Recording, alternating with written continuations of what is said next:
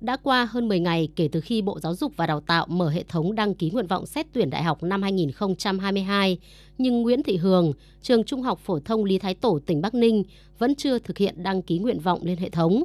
Nguyễn Thị Hường cho biết, em chỉ xét tuyển đại học theo kết quả điểm thi tốt nghiệp trung học phổ thông, nhưng khi có điểm thi thì lại băn khoăn chưa biết chọn ngành nào, trường nào.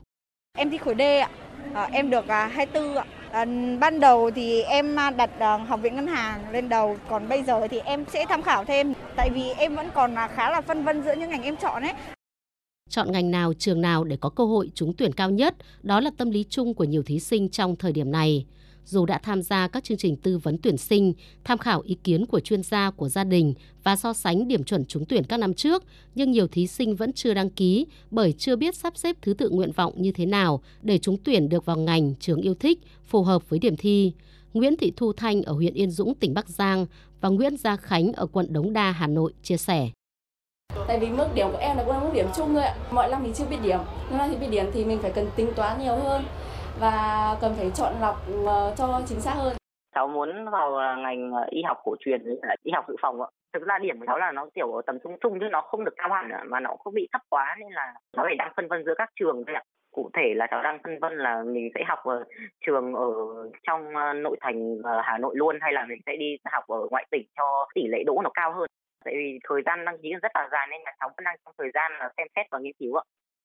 Với những thí sinh đã có kết quả trúng tuyển sớm của các trường đại học theo những phương thức không sử dụng kết quả thi tốt nghiệp trung học phổ thông, việc đăng ký nguyện vọng lên hệ thống cũng được các em cân nhắc kỹ lưỡng, bởi theo quy chế năm nay, các em sẽ chỉ trúng tuyển một nguyện vọng duy nhất. Bên cạnh đó, việc Bộ Giáo dục và Đào tạo quy định 20 phương thức xét tuyển, tương đương với 20 mã tuyển sinh phải nhập lên hệ thống chung khi đăng ký nguyện vọng cũng gây khó cho các thí sinh xét tuyển vào các trường bằng nhiều phương thức khác nhau. Em Trần Thùy Dung ở quận Cầu Giấy, Hà Nội cho biết em đã có kết quả trúng tuyển sớm vào hai trường đại học theo hai phương thức không sử dụng kết quả thi tốt nghiệp trung học phổ thông. Nhưng khi đăng ký nguyện vọng thì bị dối giữa phương thức xét tuyển của trường và mã tuyển sinh của Bộ trên hệ thống nên vẫn chưa đăng ký thành công. Lúc đầu điền mấy cái nguyện vọng xong điền phương thức xét tuyển hay tổ hợp môn các thứ thì nó khá là mơ hồ ấy à thì cái phương thức xét tuyển thì con hiểu là nó là phương thức xét tuyển sớm thì con cứ ấy xét tuyển sớm vào thôi. Thế nhưng mà cái tổ hợp môn thì lúc con click để chọn cái tổ hợp môn thì nó lại không có d không một hay c không không gì cả. Nên là hơi à, bối rối. Có nhỡ tay ấn sai một chỗ nào đấy thế là nó mất hết sạch nguyện vọng nên bây giờ phải đăng ký lại.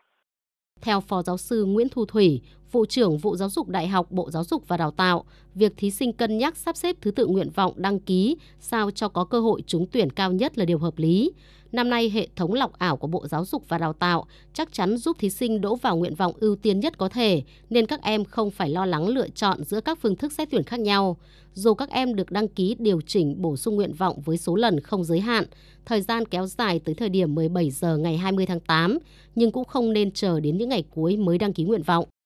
Chúng ta lưu ý là đừng chờ đến sát ngày 20 tháng 8 rồi mới truy cập vào và bắt đầu lựa chọn lúc đấy là quá muộn và có thể hệ thống sẽ bị nghẽn nếu như tất cả các em đều dồn vào cái thời điểm đó chẳng hạn. Hạ tầng công nghệ thông tin của chúng ta đã được nâng cấp rất nhiều nhưng cũng chưa biết được có cái sự cố gì nếu chẳng may có vấn đề gì. Do đó chúng ta phải xử lý các cái nguyện vọng, các cái mong muốn của mình sớm đi, đầu tháng 8, giữa tháng 8 là cùng.